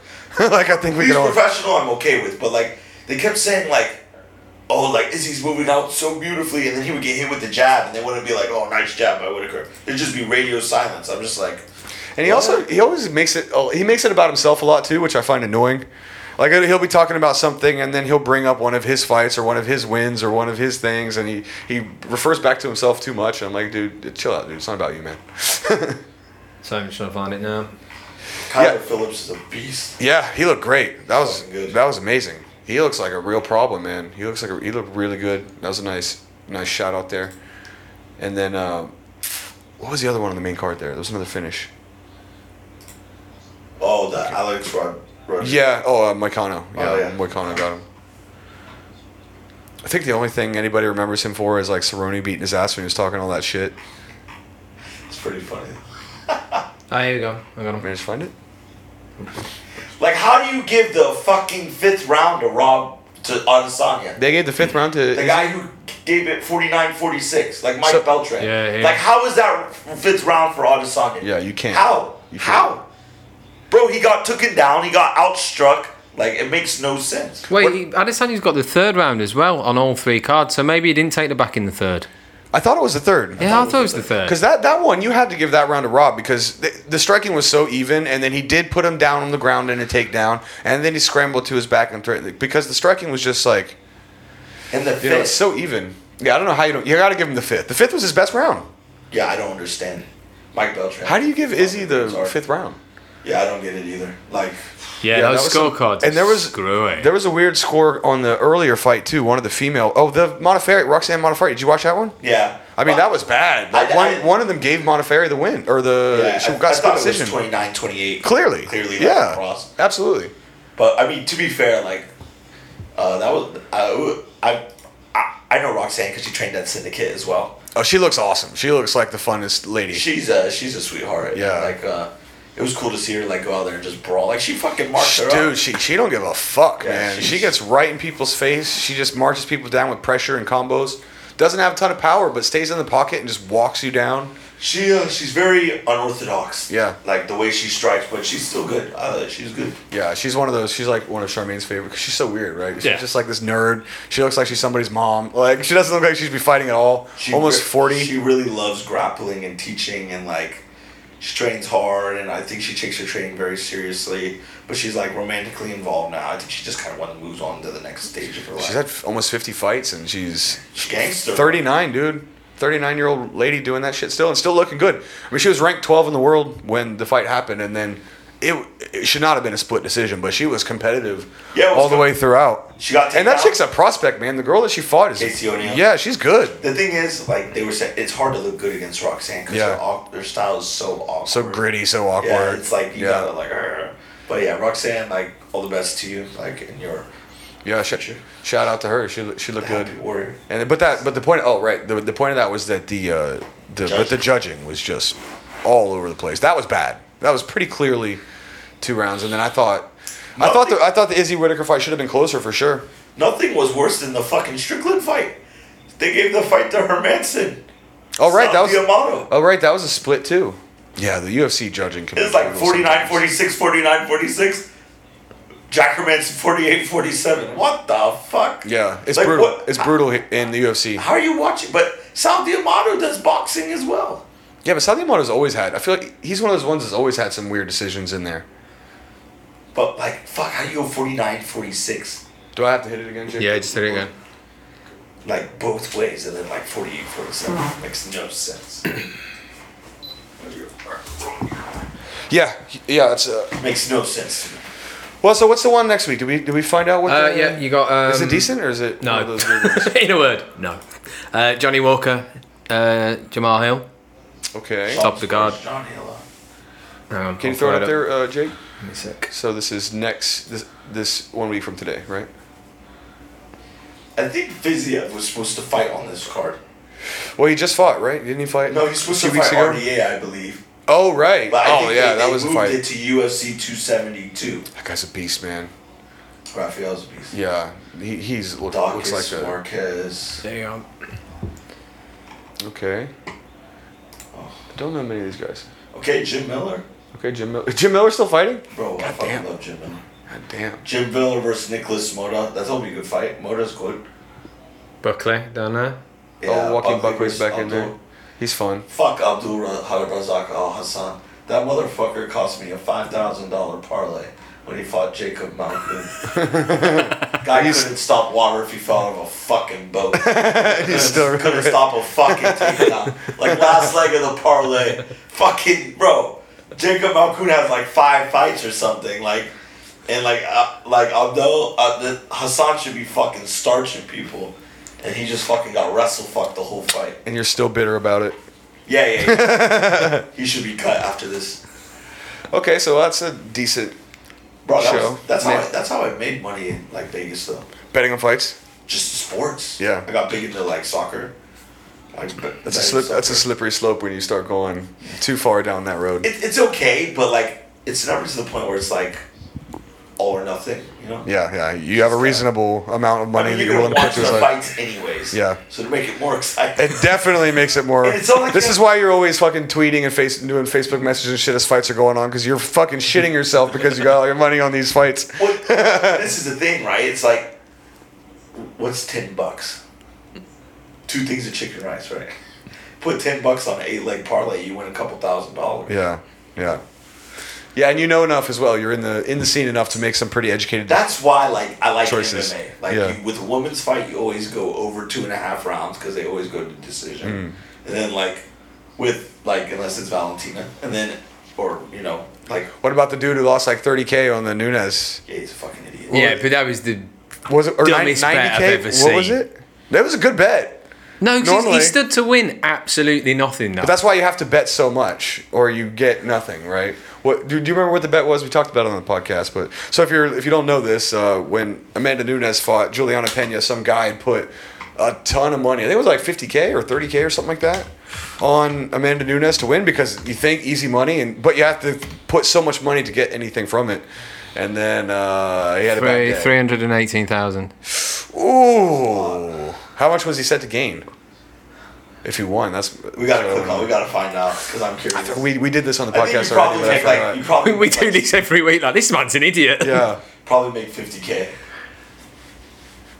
Which, I mean, it's a good bet, honestly. Like, of course, in hindsight, we we know we know now.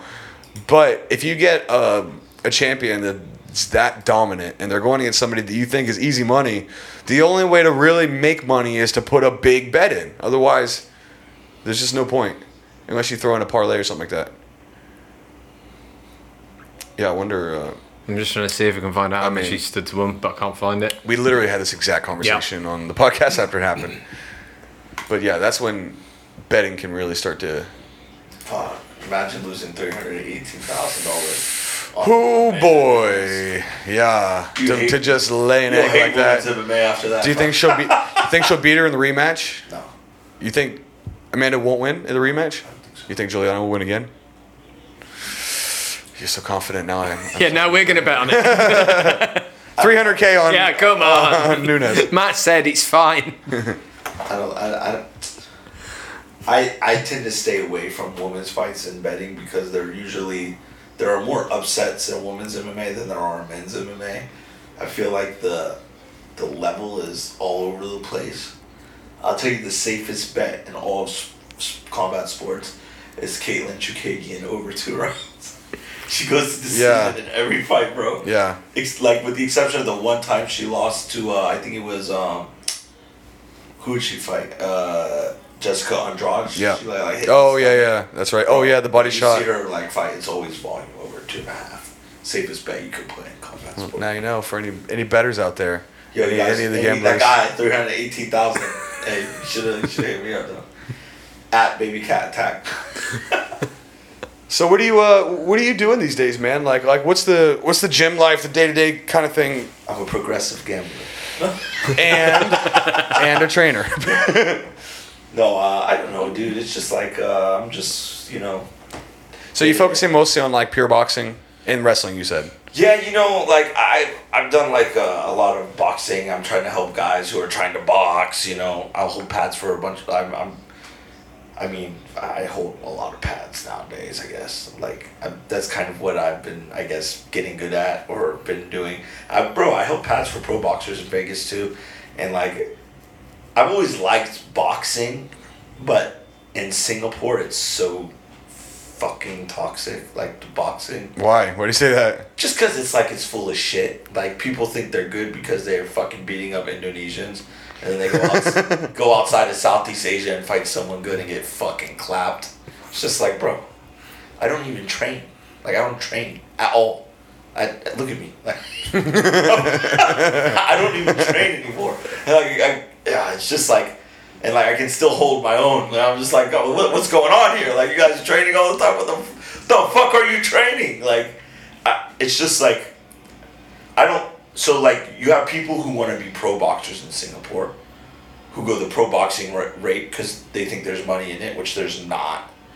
And then you got people who are amateurs, who are full amateur, which is good. Like, Hanu's a fucking good amateur. Like, Jawei, like, there are good amateur boxers in Singapore, you know? But, like, there's no support for them. Like, there's not a lot of, like, the government doesn't really support boxing as much. And I don't know why. Because I feel like they've gotten a couple Sea Games medals and yeah. stuff. I feel like they should they should be supported more. But it's just like people people claim to be like, man, my old my old Steve Petromali used to train. Who did he train? Rashad Evans when he fought John Jones. He was his boxing coach for that fight. He trained a bunch of the Pride fighters. He was that Brazilian top team coach, O G boxing coach. Has his own gym in L A. Like Steve's the fucking man. And um, he came out to Singapore and he was like, man, what the fuck are they doing out here? Like, he went to all the boxing gyms and he had nothing good to say about a single one of them. Yeah, the boxing in Singapore, I feel, I feel like, is the most underdeveloped sort of single, str- single like M M A discipline. Like, the jiu-jitsu scene here is getting really, really developed. Even folk-style wrestling, baby. Let's yeah. go. Yeah, you, you, me, and Major team Let's folk-style go. wrestling. Folk-style wrestling, baby. American wrestling, dude. Writing time. Let's go.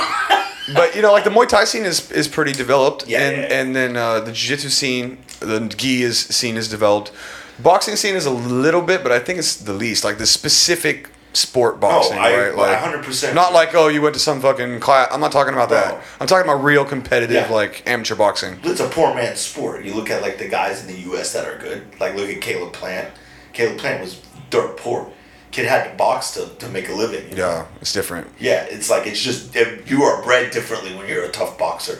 Singapore is not the kind of place that is like, have poor pe- poor kids running around like trying to learn to fight for their lives. Yeah. It's like I go home from my, you know, secondary school, I take my nap and I get my milk and my fucking cookies. Like, that's, that's Singapore, man. Like, Singapore's not like, oh, I need to work two jobs and drive when I'm fifteen, you know? Yeah. It's just a different lifestyle. I feel like you look at the places that have good boxers, Philippines, third world country, Ukraine, third world country, like all the stands, third world country. Yeah. I mean, the U K is so structured. That's why they're really good at boxing. And even in the U S, it's like very often the rough towns yeah, that produce, one hundred percent. Like Philadelphia, right? one hundred percent. I mean, you got Vegas, or but the, you know what I mean. But those, yeah.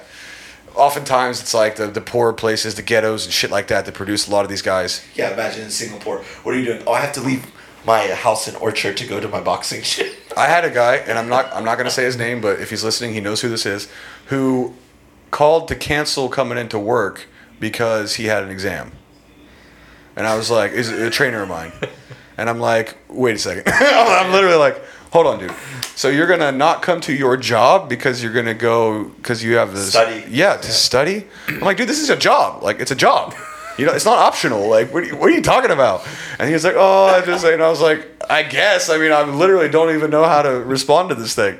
You know, and it's like that because people, if you got to, to get to elite level, you got to be doing like four or five hours a day, like six days a week, five, six days a week. So many people here, even the ones that get good, have like a really small window. Like I've seen this in the B J J gi scene specifically. Like you get these guys that get balls deep and they can do it for like two to three years, right? They become like a high level blue belt or maybe a purple belt, and then it just drops off a fucking cliff. And then maybe they try out uh, train casually, or maybe they don't train at all. But sustaining it for like ten years, if you really want to fight, like you really want to fight, you got to eat shit for fucking decades and train all the time. You can't just be like in for a couple years and get like, okay, maybe now I'm like a mid-level amateur, and then people just fall off, especially in Singapore. Well, I mean, that's the thing is like when you look at where where's the career path in combat sports as a Singaporean? One, that's pretty much your only, if you want to get paid. Well, exactly. So yeah. That's my thing, and like to be well compensated in one, you generally have to be part of Evolve. You mean yeah. You got Tiffany Teo, who's the outlier in that whole group, who's yeah. the native Singaporean. But other than that, who is there? Yeah, I mean, there's like, like Amir, Amir Khan. I guess he's like one of the only but he's, others. But he's Evolve. Oh, right, you're saying like he's just, Evolve. Yeah. Like yeah, outside of Evolve, who you yeah, got? Tif- Raul, Tiffany's the Raul. I mean, he's Indian, but he's P R Singaporean. Yeah, I know what he makes, and like it's not sustainable. Yeah, for sure. Like, it's it's it's it's just like. You kind of use the fact of you being a fighter as to make outside income. Yeah, is that's what you should is should be the model. That's what they do pretty much, right? Because you're not prize fighting at that point. Yeah. Because if you're a prize fighter, the only thing you're doing is fighting, yeah. and that is where your money's coming from. Yeah. And let's just be honest: if you're not fighting three or four times a year and you're not making that eight to ten k per fight, how are you sustaining being living? You're coaching, right? Yeah. And so they're taking their time to go and do that, and they're teaching privates. And but at that point, who's coaching you? Right. Yeah, yeah. You know what? And there that that that becomes a discrepancy, right? And then it devolves into like training with their students and, and shit like that, right? Which, like, which is like, it's just like it's cool and like it can reach a point, but if your goal is to be a great fighter, you can't go down that route. Yeah. And I've told people who are in this situation that. You're going to have to sacrifice something in order to achieve your goals as a fighter. You cannot coach full-time and train to be a fighter and do one training a day and have a... You'll run into guys who are just... They got like that immigrant mentality who are just fucking tough who are going to outwork you. Yeah. You know what I mean? And that's just kind of like... It's it's just hard to preach to the... fucking milk and cookie culture of Singapore. Yeah. It's I mean, you know, this this culture breeds a lot of interesting things, but yeah, fighting is is so specific. It's such a grind. And especially here to not be overly rewarded for it. Everybody's like, "Why the fuck would I do that? Why am I going to do that for this this payment to have such a grind?" And then then, then there's the flip though, where you have amateurs who are wanting compensation.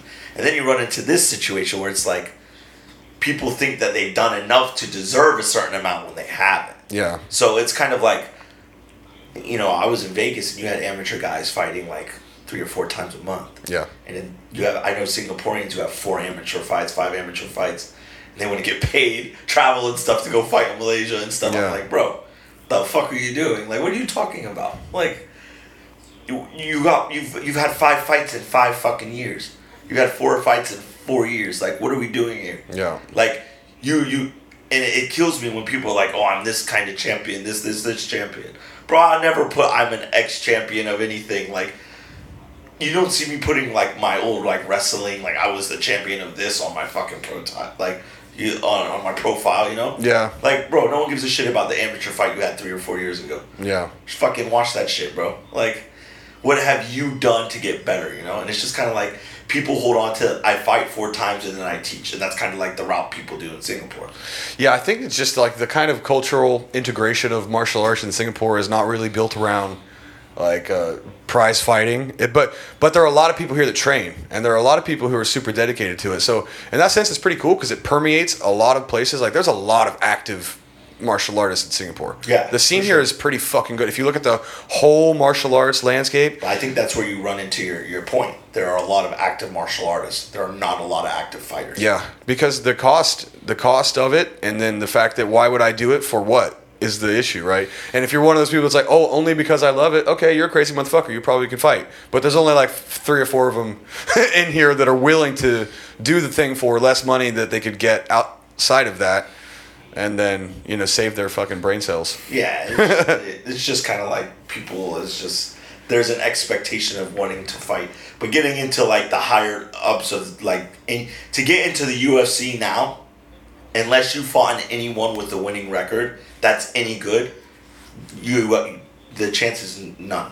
It's yeah. none. Like, it's so competitive now that you need to fight good people to get onto a feeder program to get into a Dana White Contender Series. Yeah, it's not like the old days where they used to come out to Asia and be like, "Oh, we need an Asian." They fighter. find they just pick someone who they're past that point already. Yeah, one twenty five, one thirty five, one forty five, bro. Iridium managers, uh, uh, Lance Spott, one of the managers, he would come into the gym all the time, and I would just talk to him about stuff, and he's telling me like, "Bro, good luck, good luck getting this, good luck, bro. One twenty five, one thirty five, one forty five." Good luck getting into the U F C, bro. You better, you better. I mean, they're all killers, dude. Those divisions are so stacked right now. It's ridiculous. Bro, look at look at Matus Gamrot. Yeah. Oh, Fucking yeah. Fucking monster. Yeah. Like a, a legit monster. And, like, he's super good. And it took him so long to get into the U F C.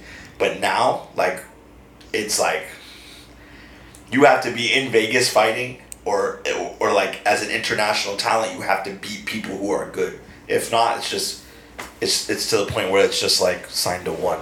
Yeah, well, this make, is this is still money. The best place to be in Asia, at least I feel like, especially when things are going normal. Like, well, I mean, maybe not anymore.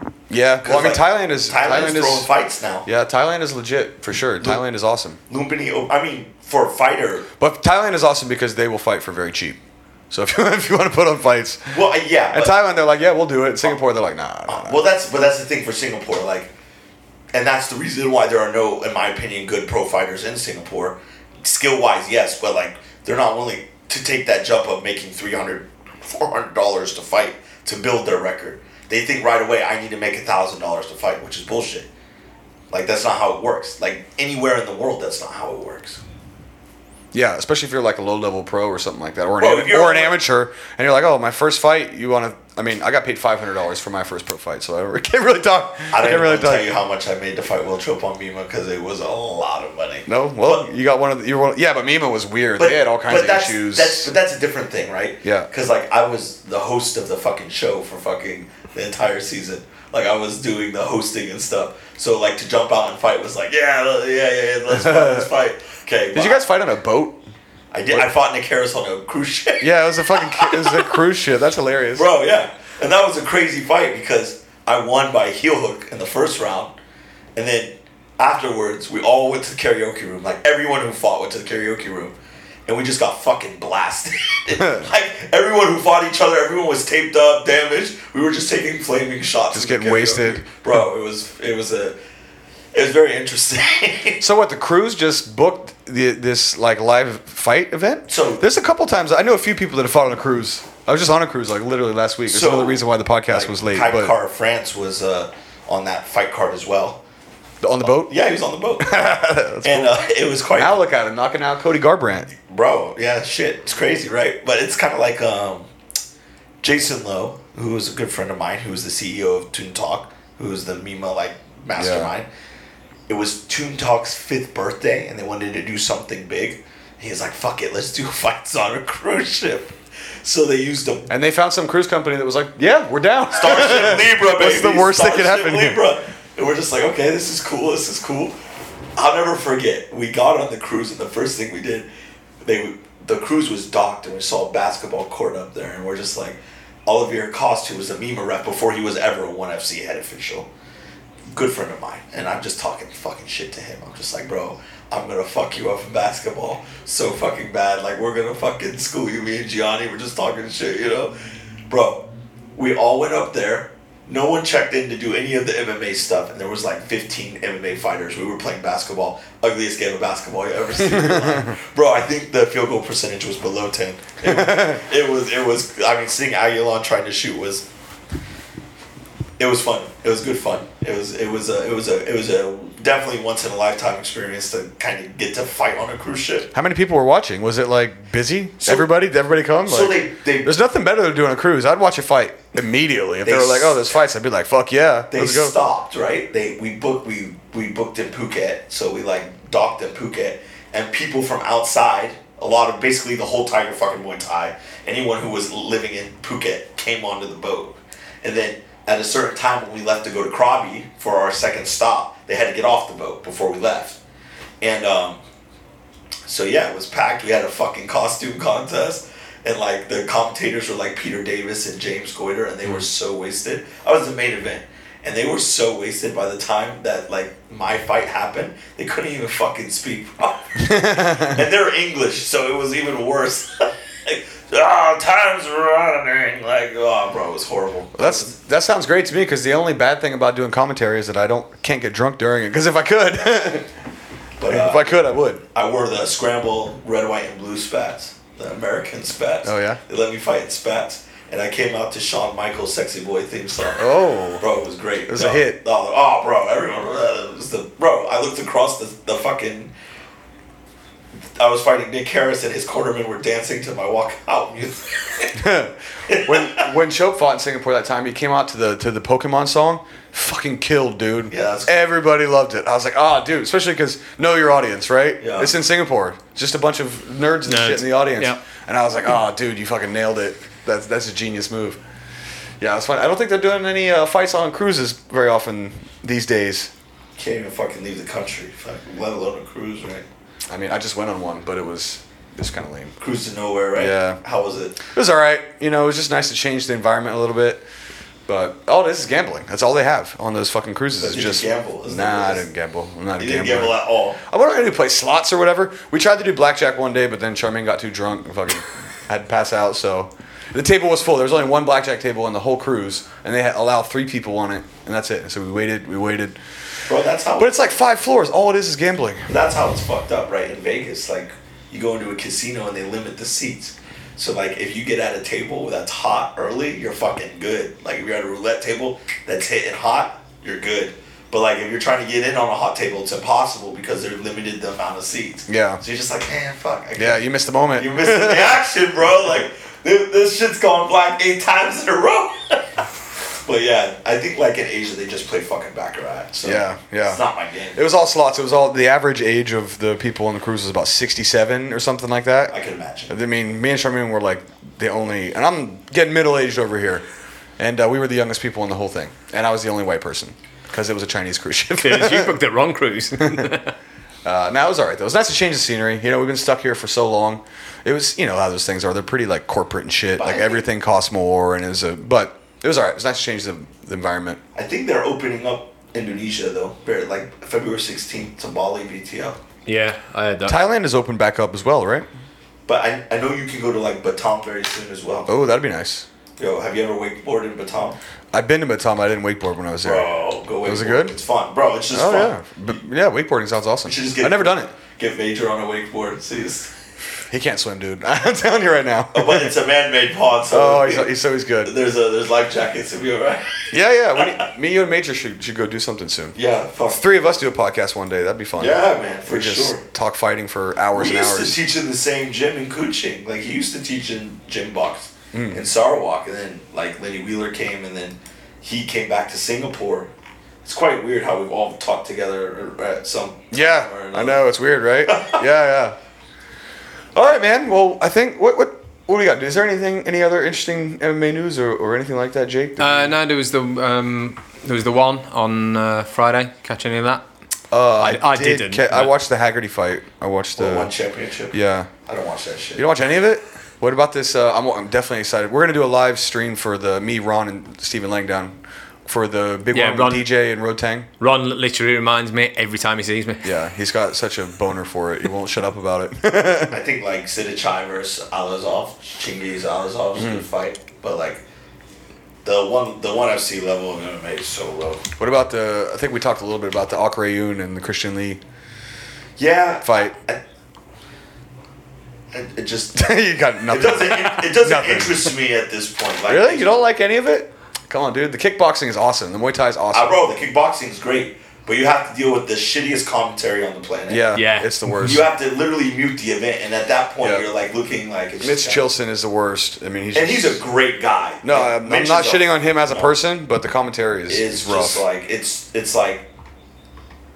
I mean, how many puns do you need in a fucking fight? Well, that's Michael Cervello. I like him. At some point, I like Cervello. At some point, it's like, bro, come on, man. Like, it's kind of like, I don't know. It's just like I appreciate fighting, and I I, I liked I liked watching one and I, like at the beginning and stuff, but it's just like the judging is so bad. Like it's so bad. It's almost as bad as like there's no there's no um, like um. transparency. There's no oversight to it. There's no all. transparency. Yeah. Like you don't know who won this round and who scored this round. There was some fucking common competition committee. Now there's no competition committee. And it's just kind of like it's just kind of like a shit show. And then they can just appeal to the owner to Bro, overturn things. I, I was very like invested in one, and it's just like they. I get high hopes and they let me down again and again and again, and it's just like. All right, I'm just gonna watch U F C now. You know, like, I mostly watch U F C, but I do catch the, at least the main events on pretty much all the one cards because it's local too, and I'm into the local aspect of it. At least it's here. But we went to one show, me, Jake, oh. and Major, and we went to the Christian Lee Akrayoun fight actually, and it was so fucking lame that we left. we left before, because I mean, to be fair, it was like it was like mid COVID hype, and then uh, we and couldn't we, drink, we couldn't eat anything. Of course, it's fucking lame. We got some ye- guy yelling at us about our mask every thirty mm. seconds. Bro, imagine you you hear fucking Christian Lee. We're sitting there sober. Fucking speaking. Uh, that's not true. Well, more sober than we should have been. Yeah. Speaking to the fucking media all week about beating Khabib, fucking gassed out against a regional fighter. Like, Akrayoun's good, man. He's, he's legit. A region, he's a regional fighter, bro. Like. At the end of the day, one F C is a regional promotion. It's not a world like. The, but you got to give it to Christian though. He was he was undeniable. He beat everybody until that decision, and I still thought he won. And the fight. he won the fight. So yeah, Christian Lee is good for sure. Yeah, but you think he beats anyone like in the top ten in the U F C? I think he'd be like fringe top fifteen. He's probably around like top twenty somewhere well, I, in there. I, I can name ten guys right now. I would fucking destroy. No, him. I think he's outside of the top ten yeah, in the U F C, like, but I think he's somewhere in there. Bro, like, he gassed like. Gassed. Imagine fighting Gregor Gillespie, bro. He would fucking drown him. Yeah, but he puts a he put a lot of pretty good pace on a lot of good people. Nastyukin, Daggy beat him with just pace over time because Daggy fucking blew his load so early. He's just grrr, all the steroids, dude. But all, all the steroids. All the, like, but all the guys he's fought, regional fighters. Nastyukin, I mean, you got to give him some. He's a beast. But you're all about Lowen, and Lowen hasn't fought. When is that dude fighting again? He fought Gafarov and lost a split decision that I thought. Right, that was his most recent fight. I just I go by like I go by like the eye test, like who who who you beat and how you've beaten them, like like who have you beaten, like how you beaten them, and it's just like look, Nastyukin was like everyone said he's good, bro. He got taken down by Herbert and got choked out in like forty seconds. Yeah, but that can happen though. If Herbert gets on your back, you're fucked. one hundred percent But I mean like. I mean, just in general, like look, look, look at Herbert now. Where's he in the U F C? Did he? He hasn't fought in ages. He got a surgery or something like that, didn't he? Herbert Burns. Is he what got we're talking about? Fucking choked out by that. Yeah, that guy's good though, man. That yeah, no, he's he's, he's, he's, he's good. Not bad. He's not yeah, bad. Um, and he won one with a knee or something before that. I think he's like, what is he one and one in the U F C? Who? Herbert. I think two and two one. and one or one and two or something. something like yeah, something like that. But it's just like the, the level is just so the the competition level is just so much. It's just a big yeah, the U F C is ridiculous. But there are good guys outside. Under like one seventy, like all those weight classes, like thirty-five, forty-five, fifty-five, Bro, seventy. Even if you're just not like, ranked, damn. It's just like yeah, you're fucking the guy's fucking good, you know. Yeah, like that's like seeing Strickland come on right now. You're just like, oh damn, this guy's fucking good, dude. He's so good, bro. And then like Sean told me, he's like, hey, when you expand your gym, I'm gonna come out to Singapore. And I'm in my mind, I'm like, that's a fucking great idea. I'd love to have Sean Strickland. And then I, I remember Alvin Om getting sued for saying shit online to other gyms. I'm like, Sean, you're not coming up. Yeah. You're not coming up to Singapore, bro. No. Fuck no. Bring Sean, him out, dude. Put him on the podcast. Let's yeah, hear some weird on, let's shit. Get, Sean's going to literally go like, hey, I want to go spar. He'll go into Evolve. Tell Chachi, hey, motherfucker, like, I want to spar your best guys. They'll kick him out, and then he'll fucking go online. These pieces of shit kicks me out of the gym, yeah. bro. It would be fucking hysterical. Yeah, that's why we should do it. Bro, Sean literally went to a boxing gym, beat up a guy, went back to spar again, and they didn't let him spar. They fucking kicked him out. Oh, yeah, yeah, he's been kicked out of a lot of gyms. I want to meet this dude, honestly. Like, I Sean's feel like a, I would like him. Sean, you would. Sean's I love these. I love people like that. Little, little, little crazy. Little on edge. It's good. I don't like knowing that he can probably kick my ass. Oh, but no, there's, no, no. there's a lot of people that Sean, can, so it's okay. I don't okay. think Sean, Sean, Sean would beat anyone up. Oh. That's not like top five in the world. I mean, dude, I'm I'm I'm like sixty, and, but you're seventy-five small. Kilos. Yeah, that, that's the other thing. It's a weight fucking difference. Jesus Christ, you got a guy walking around at two fifteen. Jesus. Why does it keep doing that? Anyway. All right, dude. I think we should uh, wrap this thing up. It's about an hour and a half in. Why don't you shout out your, your gym again, man, and tell everybody where you're at. And oh, we lost it completely. That was lost, yeah. That's okay. We're, we're, we're wrapping this thing up. Yeah, so just tell everybody like what the what the deal is, where, how things are going, where your gym's at. Yeah, it's over. Raffles, right? Raffles, yeah. If you if you if you're into boxing, yeah, my or wrestling. You got wrestling, wrestling classes too. Wrestling, yeah. No jiu-jitsu classes though. Fuck that. Sure, he's only got boxing and wrestling classes. It's not my thing. Like I, nah, love, I feel you. I, feel I you. love jiu-jitsu. I even like the gi. Like you, you know Jordan. Yeah. Jordan's fucking awesome. Yeah, Jordan's awesome. I, bro, I wish to, we could get him here. He, he was he wanted to stay, but we used to grapple in Hong Kong every fucking like all the time, and he would do wrestling too. It was just quite interesting. Yeah. But like. I, I like those kind of people in jiu-jitsu, and they're just kind of hard to find, I guess. Yeah. It's quite political, and I'm just kind of like, I don't have the patience to teach kids, let alone teach fucking gi, you know? Yeah. But I love I love jits. I'm not anti-jiu-jitsu at all. I, I really like jiu-jitsu. Um, but, uh, you know, if you want if you want to box or whatever, just uh, go to Fox Gloves. It's a good gym. Or... Yeah. Uh, Sorry, Jake, just tell me what's going on. No, I'm saying put that camera on you because your camera's off. Uh, that's okay. We're, we're just going to finish oh. it up. We're just yeah, gonna... you can hit it up. Fox Gloves. It's over in uh, by Raffles. It's a good gym, I think. Well, you're just you're just starting, man. Owning a gym is cool. Like once you get past the financial shit, because realistically, the thing too about this, especially in a field like martial arts, is it just takes so long to build up. Because you think like, okay, half of your students are going to be white belts and shit. It takes like years and years and years to like build the skill, build the rep. Figure out the financial shit. Do all the thing. Your gym's been open for about a year now? Five, six months. So, yeah. I mean, you're in the early phases, so you got a lot of time to build stuff. And I know, dude. It's a mind fuck. But I'm glad you're doing it. You're definitely the right guy. You're like me. You're a martial arts fanboy. And That's you, it. you just eat. I mean, as soon as you walked in, I haven't seen you in fucking a year, year and a half. Was the last time I saw you? Something yeah, like that. Wow, yeah, a long time. And then within like five seconds, we're like talking about the fights and just going on and on and on and on. And then we had to stop ourselves because we're like, we got to save something for the podcast. Yeah, we got we got to get Major on here. We need a yeah, we red, should do that. We need a red, white, and blue podcast. Yeah, yeah, we should do that. Get all Trump with this motherfucker. Major would love it, by the way. Major would love it. He's getting more and more Republican the more and more that I meet him. Oh, my God. Don't go back to America. All right, everybody. Well, we'll wrap this thing up. Matt, thank you. My dude, thanks for coming on. Always, Always fun to talk M M A with you. Jake, the producer, appreciate what you do.